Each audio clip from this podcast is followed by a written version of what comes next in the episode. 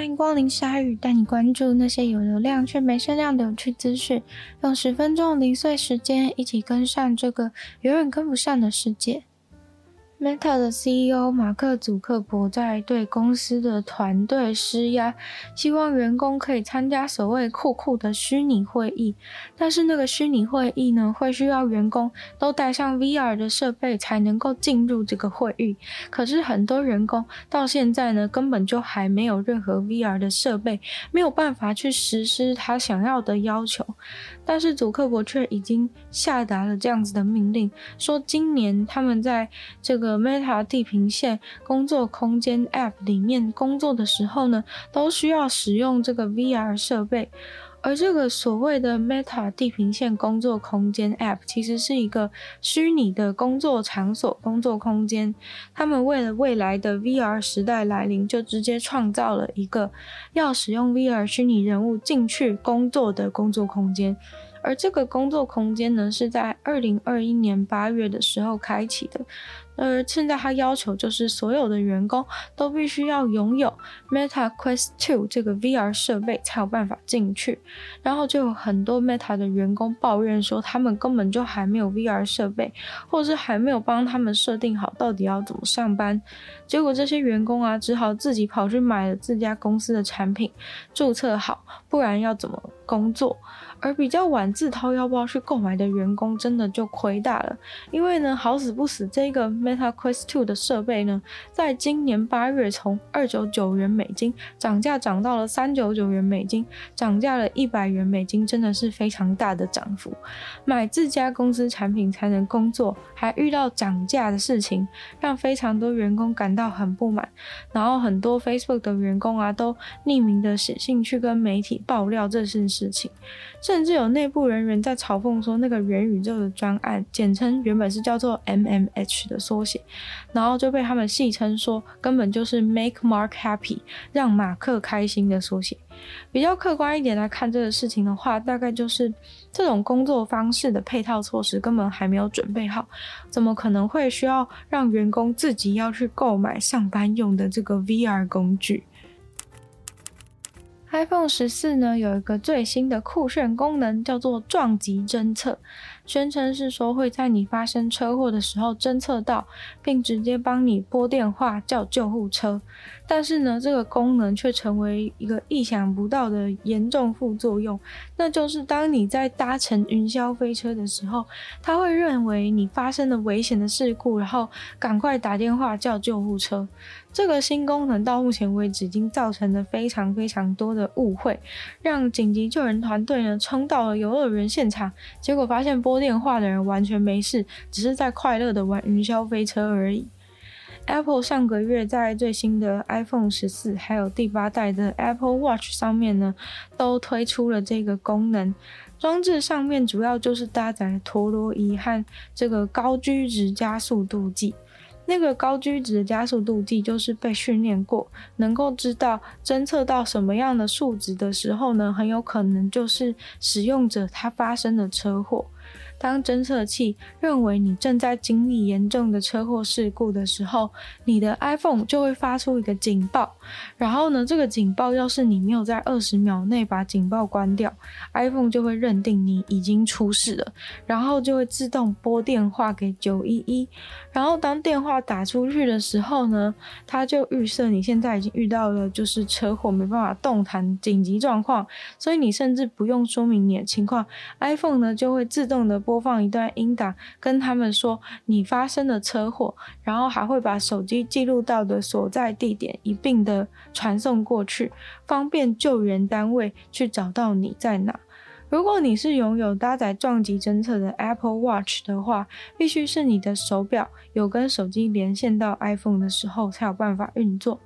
那你的 iPhone 也必须要是连着 WiFi，或者是拥有 4G 或 5G 的网络才可以。总之呢，在做云霄飞车的时候，就有非常多 iPhone 十四的使用者，因为被侦测到，觉得你发生了车祸，在做云霄飞车的时候又很刺激，谁会去看你的手机发生警报也不会发现，根本不可能会在二十秒之内去把那个警报按掉。然后正常情况下，网络也都是连通的状态，于是呢，手机就直接把报案电话给打出去了。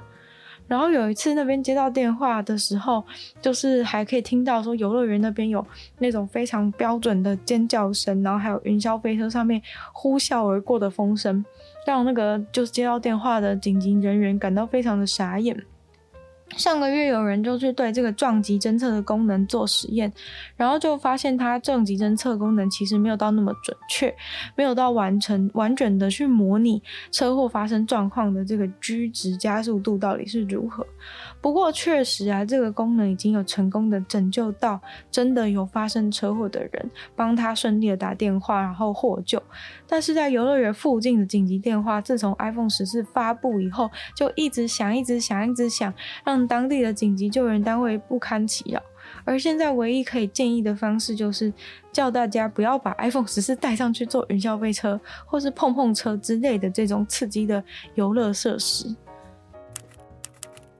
温室气体造成地球暖化的问题，让各国都非常积极的要想办法减少这些气体的排放量。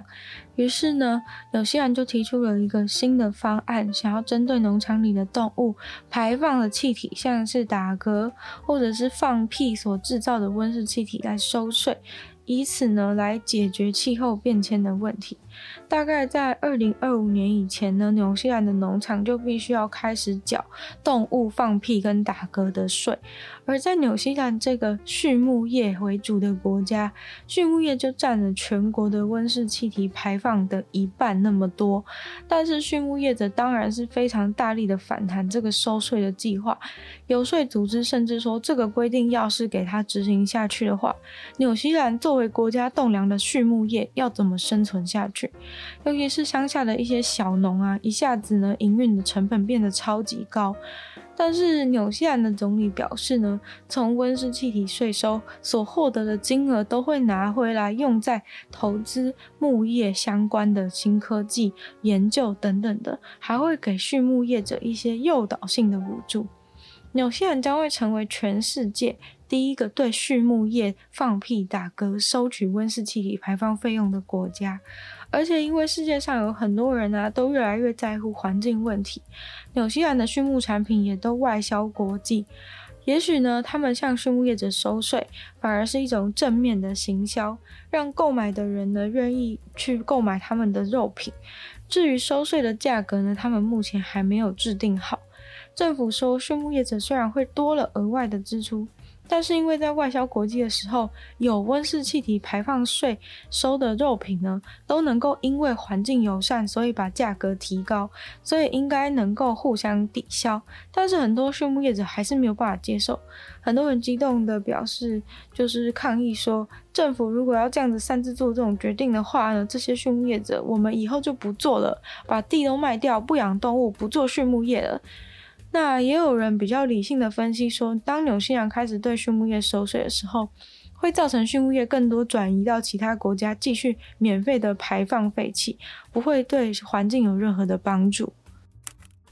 有没有人小的时候对于要按照身高排队的事情感到不满呢？日本最近就有些人开始认为按照身高排队呢是一种歧视。从小学就用身高来排队，矮个子的人呢，永远都要站在最前面。是不是从小就培养了大家歧视矮个子的风气呢？长期排在最前面的矮个子同学，久而久之也都会产生一种自卑的情绪。有一位日本的老师就写了一本书，叫做《不亲切的教师推荐》，里面就有写到关于排队按照身高这一点。而且呢，矮个子呢都要站在最前面被别人盯着看，高个子呢却每次都站在后面偷偷聊天。实际访问小朋友，有一些小朋友就认为，其实随机打乱感觉比较好吧，因为自己如果是矮个子的话呢，不想要一直站在最前面。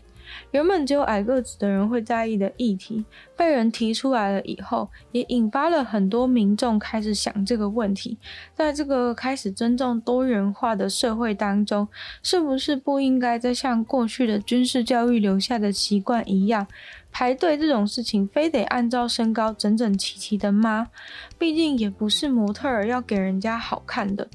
如果想要消弭大家的比较心理，甚至到就是引起霸凌的程度，可能还是需要尽量不要用身高或是任何像是成绩成绩之类的这种标准，让部分的人产生优越感，部分的人产生自卑感，才能够让小朋友们都健康的长大。